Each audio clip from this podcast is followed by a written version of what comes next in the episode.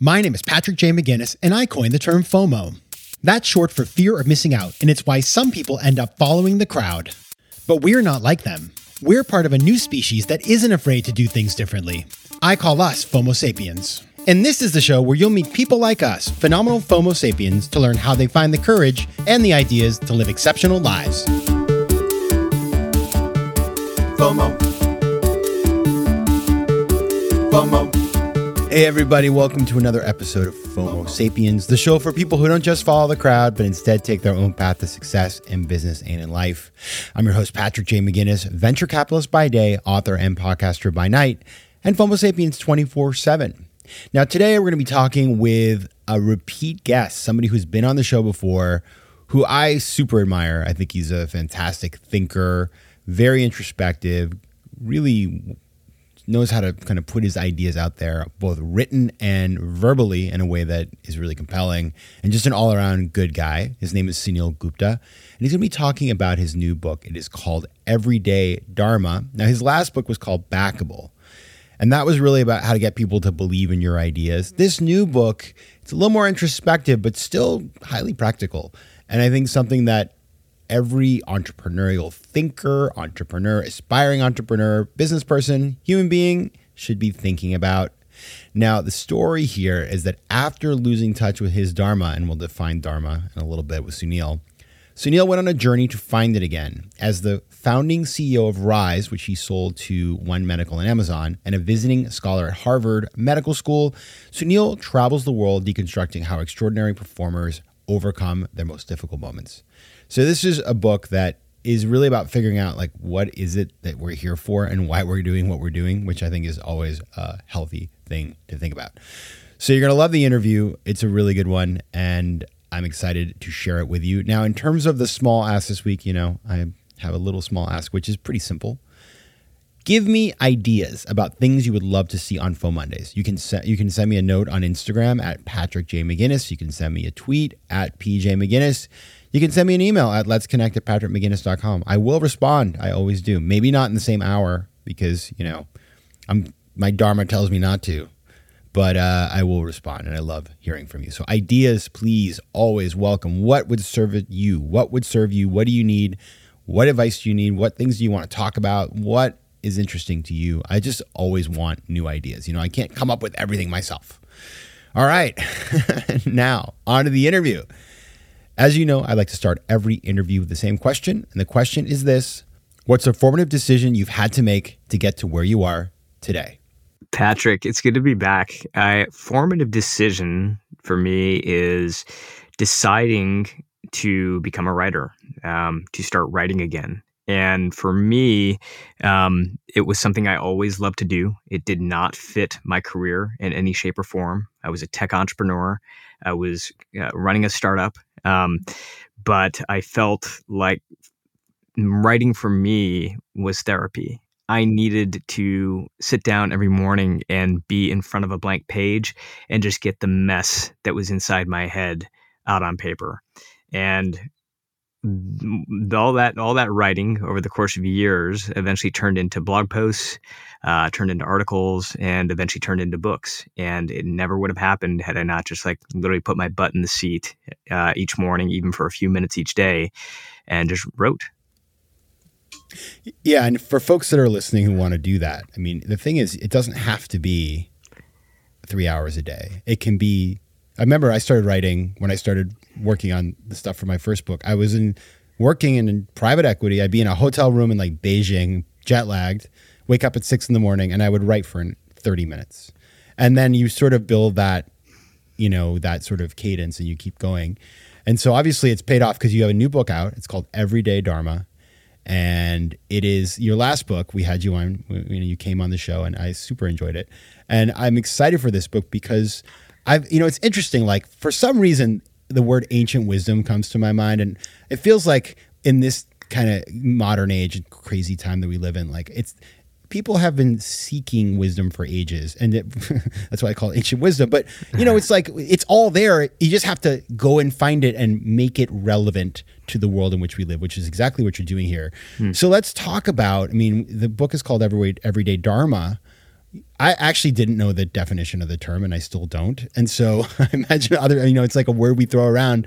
What does it mean, Dharma? Yeah, I mean, your Dharma is your inner calling. Mm-hmm. Uh, my grandfather called it your essence. And, you know, when you're expressing that essence, you come alive. You feel creative, you feel energized, you feel fulfilled. And when you're not, you can feel really depleted. You can feel lost. And the question is, how do we find our dharma? But sometimes, even more importantly, like how do we live our dharma when we have bills to pay, we have schedules to keep, we have people to take care of? The point of the book was to go directly into those struggles. You know, for example, in chapter one, I tell the story of a working mom named Mila, and she was a project manager inside a really big company, but she really wanted to be a teacher. Like that was her thing. But she didn't have the financial flexibility to leave her job. She had you know, people who relied on her. They relied on her salary, on her health insurance. And so, like a lot of us, I think today she felt trapped in a career that really didn't feel like her own. It was paying the bills, but it was more of a paycheck than it was a passion. Um, then a mentor asked Mila, they were having coffee, and she asked Mila a very simple but I think powerful question, which is, what is it specifically about teaching that captivates you? And really, by searching deep into that question, what Mila realized is that underneath the title of teacher was that she really loved to help people grow. Ultimately, that was like her essence. And yes, teaching was one way to express that essence, but there are many others right? She could she could you know make a lateral shift into hr she could really step into a managerial role and start to coach others. What she ended up doing was joining the training team inside her company. And when she did that she became a rising star. And she went from dreading her job to being happy to being energized. Everybody around her noticed not just her team but her husband and her kids. Um, you know she was living her dharma and she was finding joy through her work and I think the thing about it is that she didn't have to leave her company. She didn't have to take a big risk in order to make it happen. So the point of Dharma is that sometimes we feel like transformation has to happen through abandoning the things that are already in our lives, when sometimes it's very much within our reach where we are right now. All right, I'm going to try to reframe that as because as you were talking, I was having a lot of thoughts, which is sure. always good. This is a sign this is a sign that you're onto something. To me, it's about a lot of times when we're looking for the answer. Like a lot of people are like unhappy with their career, for example. And so they're focused on the output element. It's like, well, I need to change jobs. You're driving us to think about the input. What is the root, not the root cause, as it were, but like what is the root driver of what we want to do? Yeah. What is the essence of that, as you said?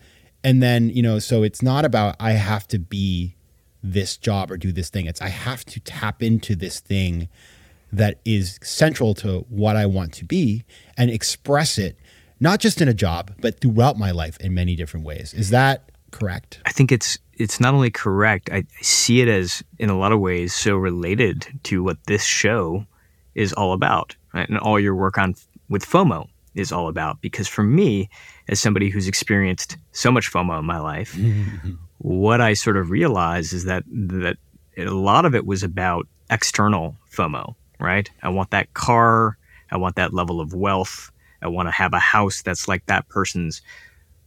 I think the thing that I began to realize, which I think many of us do, is that then you start to kind of get closer to that thing, right? Mm-hmm. You start to hit some goals, you start to accumulate some wealth. And the expectation then is, well, that's going to make me feel better internally. And it never really does. I mean, it can temporarily, but you know, Dr. Tal Ben Shahar at Harvard University has this sort of he coined the term the arrival fallacy. And the arrival fallacy is this this idea that we're going to reach this moment where we have accumulated enough, and when we cross that threshold, we're going to feel completely fulfilled on the inside. I think our generation, like you and me, Patrick, we're about the same age. I feel like we were very susceptible to the arrival fallacy, but I think everybody I talk to is sort of at least coming to this point in time now, sort of in quote unquote middle age, where we're kind of realizing this is not quite real. The formula isn't quite working the way we thought it was going to, and something is missing. The good news, I think, is that generations are realizing that earlier and earlier. Like I think Gen Z gets a, a tough rap sometimes, but I think ultimately they're asking the questions that I think many of us wish we would have asked early on. FOMO.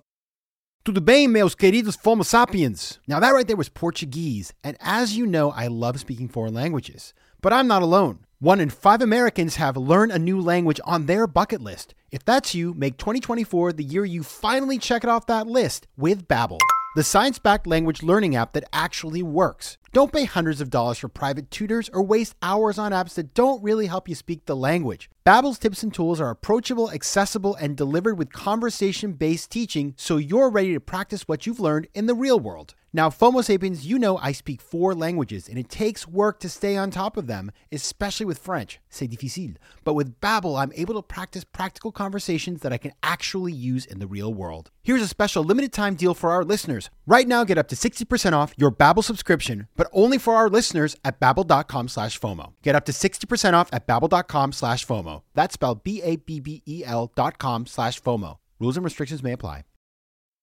FOMO. I think our generation was trained in this way because we grew up in the 80s.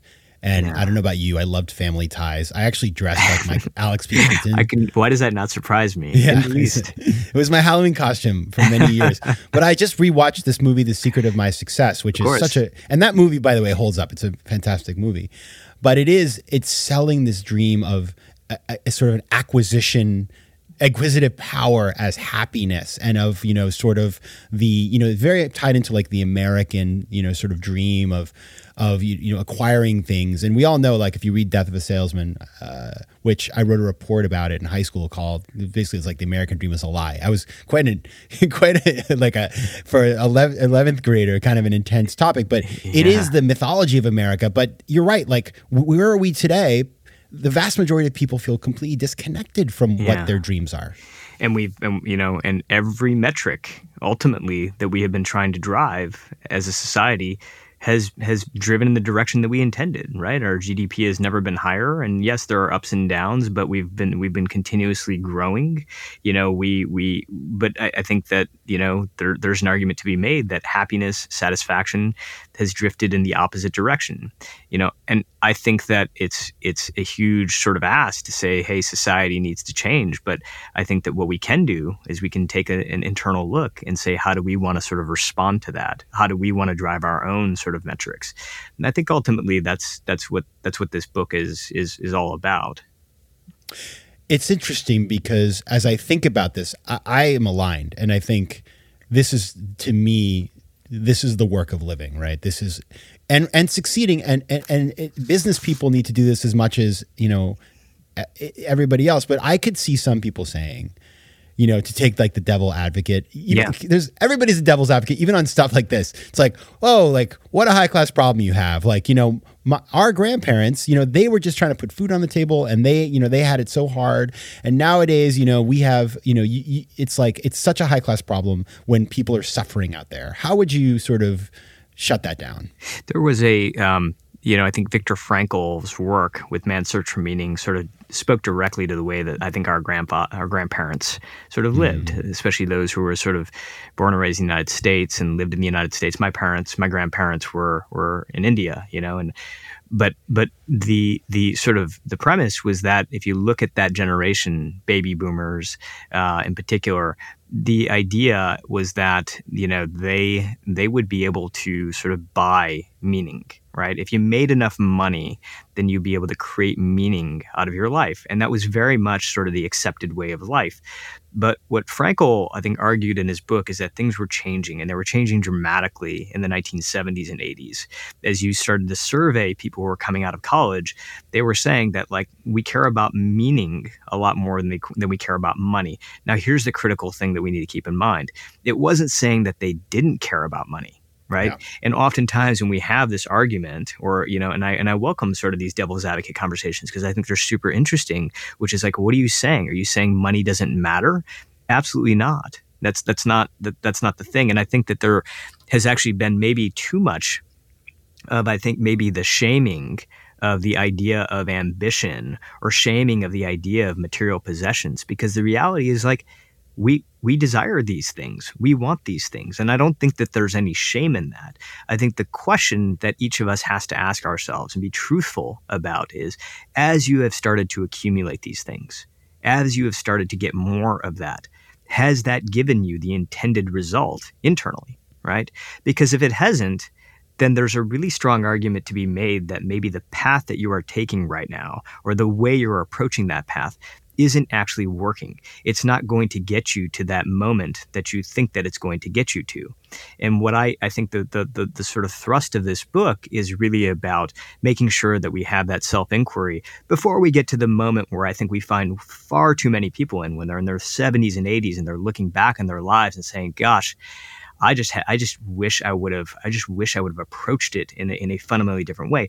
The thing that's really interesting to me, Patrick, is like I think when I say approach it in a different way, it doesn't all of a sudden mean that you need to blow up your life. It doesn't mean you need to leave your job. It doesn't mean any of those things. You know, I think the the beauty of some of the stories inside the book is that oftentimes people who are able to find their dharma didn't do any of that at all. They just continued down the path they were on. But the way they showed up was different. There's a story of a nurse named Karen in the book who really wanted to be a writer when she was in high school. She won prizes. She she she was sort of destined to be like a novelist. But when it came time to fill out her college application, her parents were like, screw that. That's not going to be a way for you to make money, right? And you're going to go do something that's much more practical. And so she chose nursing. And because she was just like a hard worker, she became a really sort of reputable nurse inside the hospital to the point where she got promoted to the head of the unit. Now, the thing about the head of the unit inside a hospital is you end up doing a lot more paperwork, right? And everybody hates paperwork inside the hospital. But Karen saw this paperwork as an opportunity to express herself as a writer. So instead of like filling out all the clinical details and hitting print the way her predecessor did, she would actually take her time. She'd sit in the break room at the hospital and she would write these like poetic stories about the patient, like who they were, who did they love, what did they enjoy doing at home. And she would put all this down. And what it did is it started to create these sort of little stories that were passed around the hospital from doctors to nurses to, to other members of the hospital staff to kind of remind them of the humanity of their work. Now, she didn't leave her job she continued being a nurse for, for quite a while, but she was able to bring her essence as a writer to that job. That is a wonderful story. And that is, see, this is the thing. It kind of reminds me when I was in private equity, I would write my investment memos. People they were like, that was a page turner. Your, your memo about the flower farm was so exciting, right? And it's like, because I didn't I didn't divorce myself from my passion. It actually made me a better writer. It served me later on. But this is, I think, it's the essence of what you're talking about is that it's not a binary choice. It's not like I ha- so many people think I've got to work forever, then I'll retire and I'll be able to do the things I want to yeah. do. Like the story about the fish, the guy fishing, you know, the investment banker goes to vacation, he sees the guy fishing, he wish he was doing that all day and the guy's like you could do that, right? Yeah. It doesn't have to be and so like that way of living or that model is outdated. And in fact, you can integrate these things into your life. This is so central to uh, the way I think about things too. It's not an all or nothing choice. You can still make money. You don't have to become an aesthetic and like travel the world in, yeah. in robes or something to do this stuff. Now, I want to talk about some of the concepts in the book because what's so cool about this is you're identifying, again, it's like ancient wisdom, stuff that's been around for a really long time that, you know, it's like it works. You know, it's sort of like acupuncture, right? It's like it works. A lot of people look at it and they're like, that's too weird for me but if you do it, you're like, well, it's been used for thousands of years. Like there's a reason. Or yeah. meditation. Talk about some of the concepts that you identified and give us a pathway to integrating some of those into our lives. Yeah, yeah. So, I mean, I love what I love about Dharma is that it's kind of been this hidden sort of philosophy that's been passed down from east to west, from generation to generation, you know, ancient to modern. When I thought of Dharma as an Indian kid living up living in the United States, I would immediately think of Mahatma Gandhi, right? Who does make an appearance in the book. But what I love learning is how Dharma was this practice that was adopted uh, by people like, you know, Jimi Hendrix, by people like Hank Aaron, by people like Martin Luther King, you know, and and you know all these sort of figures that were able to sort of take the practices of Dharma and put it into sort of a practical moment, a practical challenge one of the things, one of my favorite chapters in the book, the chapter that I think about the most is a chapter called Upeka. And Upeka is the art of finding comfort in the discomfort. And the way that I begin sort of the chapter is this this well-told ancient tale of the prickly porcupine. And the prickly porcupine is sort of the the the the, the story of you know a den of porcupines that are huddled together for warmth, right? Because it's very very cold outside.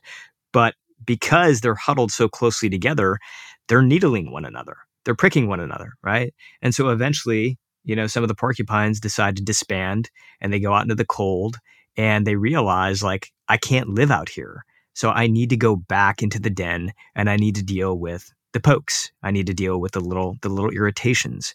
And uh, what I love about that story is it's so indicative of our life today. Like how many times have I wanted to say screw it all, I'm going to just kind of isolate myself. I'm tired of dealing with people. I'm tired of dealing with frustration. I'm tired of dealing with rejection. But the reality is that it is part of the game.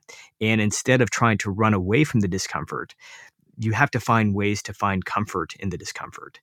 One of the principles behind Upekkha is this idea of equanimity equanimity and about one out of every two people i talk to sort of understand like what equanimity is i didn't but what equanimity is is this ability really to find space right it's to find space in between being triggered and the way that you respond to that. Uh, Viktor Frankl, again, his his sort of big thing that he learned, uh, you know, during the Holocaust, uh, being a Holocaust survivor, is that in between impulse and response, there is a space, and inside that space lies our freedom. Right, and it sounds simple, but the thing is that you know, if you don't have space between the minor irritations, between somebody who cuts you off on the road, somebody who kind of gives you an offhanded comment during a meeting, or your kid screaming in the background, if you don't have space between that moment where you feel like reacting and the moment that you actually react, you might be somebody who is super evolved. You might have plenty of tools in your hand. You might have all these sort of things that you've learned. But if you don't have that space, then you don't have any room to actually deploy any of that. So, in some ways, that little moment that we have to ourselves before we actually respond to a tricky situation or an uncomfortable moment is in a lot of ways everything. It is the foundation by which everything else that we've learned in our lives stands. FOMO. FOMO. You know, Suneel, you come on my show and you talk to me about Viktor Frankl, and it just makes me like it even more because w- when people talk about Viktor Frankl and they come on, because it happens like once every once in a while, it just makes me happy because that was a book that I read in March of 2020. Hmm. And I always liken that book, Man's Search for Meaning, which I couldn't believe that I hadn't heard of it or read it. I mean, what somehow that should be required reading in every high school in America. But I hadn't. And I remember it's a book that you you need to read a page or two at a time. It took me like a month to get through it, even though it's like 104 pages, because it is so it's so rich. It's like yeah. eating cheese or something. But you're so right, and it, it is.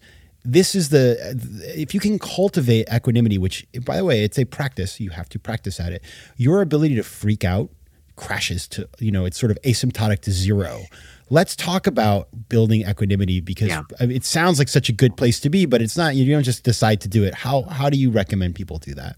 So I mean, the, the one of the stories in the book is about Hank Aaron, and you know, Hank Aaron like has always been an inspiring figure to me, and it wasn't until I did a really deep dive on Hank Aaron and his dharma that I was like, holy shit! I mean, you know, Hank Aaron was within you know a season of, of breaking Babe Ruth's record. And up until that point in time, he was just kind of like another player in the league. He was really good. People paid some attention to him.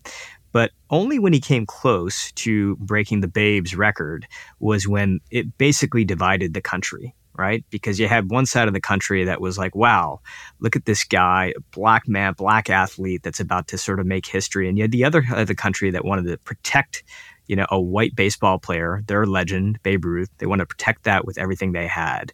And it really divided things. A very divisive time in America already. It divided things even more. And the result of it was that you had Hank Aaron, who was up in the batter's box, you know, every game receiving death threats from the stadium, people throwing things at him. I mean, it, it, it was, it was, it was absolutely ruthless. Um, you know, there, there are stories of players that wouldn't go out on the field his own teammates because they were scared of what was going to happen. Um, but he still went out there every time. And one of the ways that he talks about sort of having a chance to do that is this ability to come back to his own home base, right? Come back to his own sort of internal like internal touchstone. And I think that that's something that's really accessible to all of us. Or, for example, I have found myself in situations and in meetings where I have wanted to react, but I kind of catch myself in that moment. I say, if I react right now, I know that I'm probably going to say something that I'm going to regret, right? What I do, it's really simple. It's going to sound overly simple, but I simply just put my hand on my chest. Put my hand on my chest, give myself a couple of pats, right? It's something to do it's something just to kind of reset me, right? And then I react, right? And I'm not saying that every time I do that, I react poetically or react like, you know, like a monk. But what I'm saying is that it doesn't, it, it prevents me from having the emotion that I feel in that moment be purely in the driver's seat. Instead, I can actually have it take a back seat and I can actually steer the car a little bit in the direction that I want it to be. It's not like the emotion is gone. It's not like I don't feel anger. It's not like I don't feel frustration, but it's not driving the car the way that it was before I just gave myself a simple pat on the back. For you or for anybody who's listening right now, find your touchstone whatever that is you know? It, it, can it can literally be paying attention to the breath at the tip of your nose. You might have like a you might you might have some fun with it. You might literally put your hands stroke your hands through your hair in that moment of frustration right? But something to break the moment, something to break that instant reactivity, right? Because it's in the instant reactivity where we feel the regret it's in that instant reactivity that we say things that we wish we could have taken back. It's when we make decisions that ultimately were the wrong things. It's when we sort of kick ourselves for saying, "Oh man, why did I why did I respond to that email so quickly when I could have just taken a moment? There was no urge no real urgency to it. I could have taken a moment, I could have taken a breath." So again, having some practice and I, I, recommend that it be physical in some way because physical has a way of really taking you out of your head. And again, it doesn't have to be something that everybody notices. It can literally just be, you know, really discreetly patting yourself on the chest, stroking your hand through your hair, taking a breath. That is such good advice. I, I actually do something like that. When I was trying to, uh, I was quitting a bad habit and uh, and I was the, the, the advice somebody gave to me is whenever you want to, to to do that thing, just you know put your hand on your chest mm. and breathe in, and then mm. it goes away. So anything that it, you were doing exactly what you said, which you're getting out of your head. You're it's mindfulness, really. It's like a it's like a cheat sheet for mindfulness, and you're pulling yourself back into the physical world where you know your, your corporal body. So that is that is so it's so simple, but like again, it's like it doesn't it's have to be hard. yeah, and, and I think and I think it is and it is simple. And I think the thing is that like I think the reason that we sometimes think it's hard is because we've been conditioned to move so quickly. Mm. Right. I, mean, I think like I think like, you know, everything is instant now. And I think with, you know, ChatGPT and everything related to it, it's it's going to make things feel like you need to move even faster, right? There's this pressure that we have to respond to every text quickly. We have to respond to every email quickly. We have to respond to every Slack message quickly. And I, I, I think that like, I mean, I think speed is actually becoming the most overrated quality yes especially inside business, right? Especially inside companies. It's like, we want to move quicker. We want to move quicker. Do you? Because if I sort of peel back the layers and I look at some of the areas where you guys feel like you wish you would have done things differently, a lot of it is because you were rushing, right? A lot of it was because you were rushing. You were asking the people around you to rush. If I look at some of the systemic problems inside your company, which is around sort of like people burning out and getting exhausted, oftentimes it's because they're just moving so quickly and there's no room to breathe. And the question is why? Like what I mean, of course you want to make progress and it's not to say that you shouldn't, but is all this stuff like actually so urgent that you feel the need to want to respond immediately at the risk of, you know, moving maybe potentially in a direction that actually isn't healthy for the company or its people seems like the wrong trade-off to make and, and i think that the wisdom isn't in saying let's slow everything down the wisdom is in putting some decision making power at the beginning of like is this truly urgent like truly is it something that i need to respond to right away uh, do I need to put myself through that little stress, that little stress bubble or that stressful moment? Or is it the kind of thing that I don't need to? Like if my kids are running out into the street, fuck, I need to go get them. Like, I mean, that's, that's a moment, right? Act urgently. But I think that those moments are actually few and far between. Having power over your own response is something that it is true what you're saying. I remember a friend of mine, he emailed Reid Hoffman out of the blue. He was introduced by somebody, and Reid wrote him right back. And his comment was, It's amazing how the most successful people in the world always email you right back. And I was like, Wow, I should really adopt that practice. Then years later, I turned off all notifications. Like, I don't see a lot of it's like kind of funny. I, I had a period of time where I didn't realize my phone, like, I wasn't getting any phone calls. You know what happened? Nothing. I, was just as happy. I was just as successful. Everything was great. And a lot of things resolve themselves. It's like by the time you answer the email six hours later, the person has resolved it because you know your email is somebody else's to-do list for you. And so I have become a believer that folks who are the most productive and, and sort of that have the most agency over their time don't do that checklist for other people. They simply, you know, they they I you know separate the urgent things I will do Everything else, I will file it away and deal with it once or twice a day. And it has been a game changer for me. So I think it's absolutely right. That fallacy, uh, it was, you know, it, it, of course, if you respond right away, it's great for the businesses that are providing the service. It's great for Slack and all the others because their engagement goes up. It's so bad for you. Yeah, yeah, I think that's I think that's totally right, man. And by the way, I've I've emailed Reid, and I've I've waited a couple of weeks, you know, and and, and and and so I'm not I'm not I'm not as high up in the priority list as your friend, but but here's the thing, like uh, he's responsive. And yeah. that ultimately, I think, what makes him maybe he changed his ways. Maybe Reid it could be. It could be. I, I got to think a guy like Reid Hoffman one day wakes up and he's like, "What am I doing here?" Right? Like I'm really successful. I am like, I have all the things, and yet I'm responding to strangers' emails in 30 seconds. Like, maybe it's time. And that was right before you emailed him. exactly. He's like, I'm I'm done with this. I, I, think responsiveness is such like an admirable quality. You know, mm. like no one likes being ghosted and no one likes being sort of just like not acknowledged. And I think like for somebody like you, for somebody like Reid to sort of take the time to respond to people, even if it's not someone that you intend to to work with, I think is a really special thing, you know. Yeah. Um, but instant responsiveness, I think, is over. It's overrated. I agree, and I think you were, you nailed it. I always get back to people. I always, always do, and that is because I know what it's like to be ignored, and I it drives me absolutely crazy. So I always respond, but I don't do it right away, or I try not to, unless it's you know if Reid emailed me Oh, I'd wait a little so he doesn't think that I'm thirsty, but then I'd email him back. Uh, I want to. Do, so we have a new segment on the show, Suneel, that I that I was inspired by. The founders of the Skimm came on, and they were so awesome that we did a little. We did a little new thing. I called the lightning round, and what I do here is I only allow you a one word response, either yes, no, mm-hmm. or the thing. Do you want to play the game? Sure, let's okay. play it. It's it's very simple. It's like it's gonna be Four questions. Lightning round. Okay. Number one AI, overrated or underrated? Overrated. Okay. I agree. Bitcoin, overrated or underrated? Overrated. Agree. Well, you and I are so aligned. Uh, this is not a test to see if we can be friends, but I do like this. Favorite book? Hmm. The Alchemist, Paulo Coelho. Oh, nice. Final question, and this is a spicy one. So everybody just uh, back up. Uh, if, if you have a free minute google suneel and go watch. He ran for congress and he made the best congressional ad i've ever seen. It is. I still believe that. I love your ad. I thought i, I didn't know you at the time and i was like this guy. Uh, so the question is will you run for office again?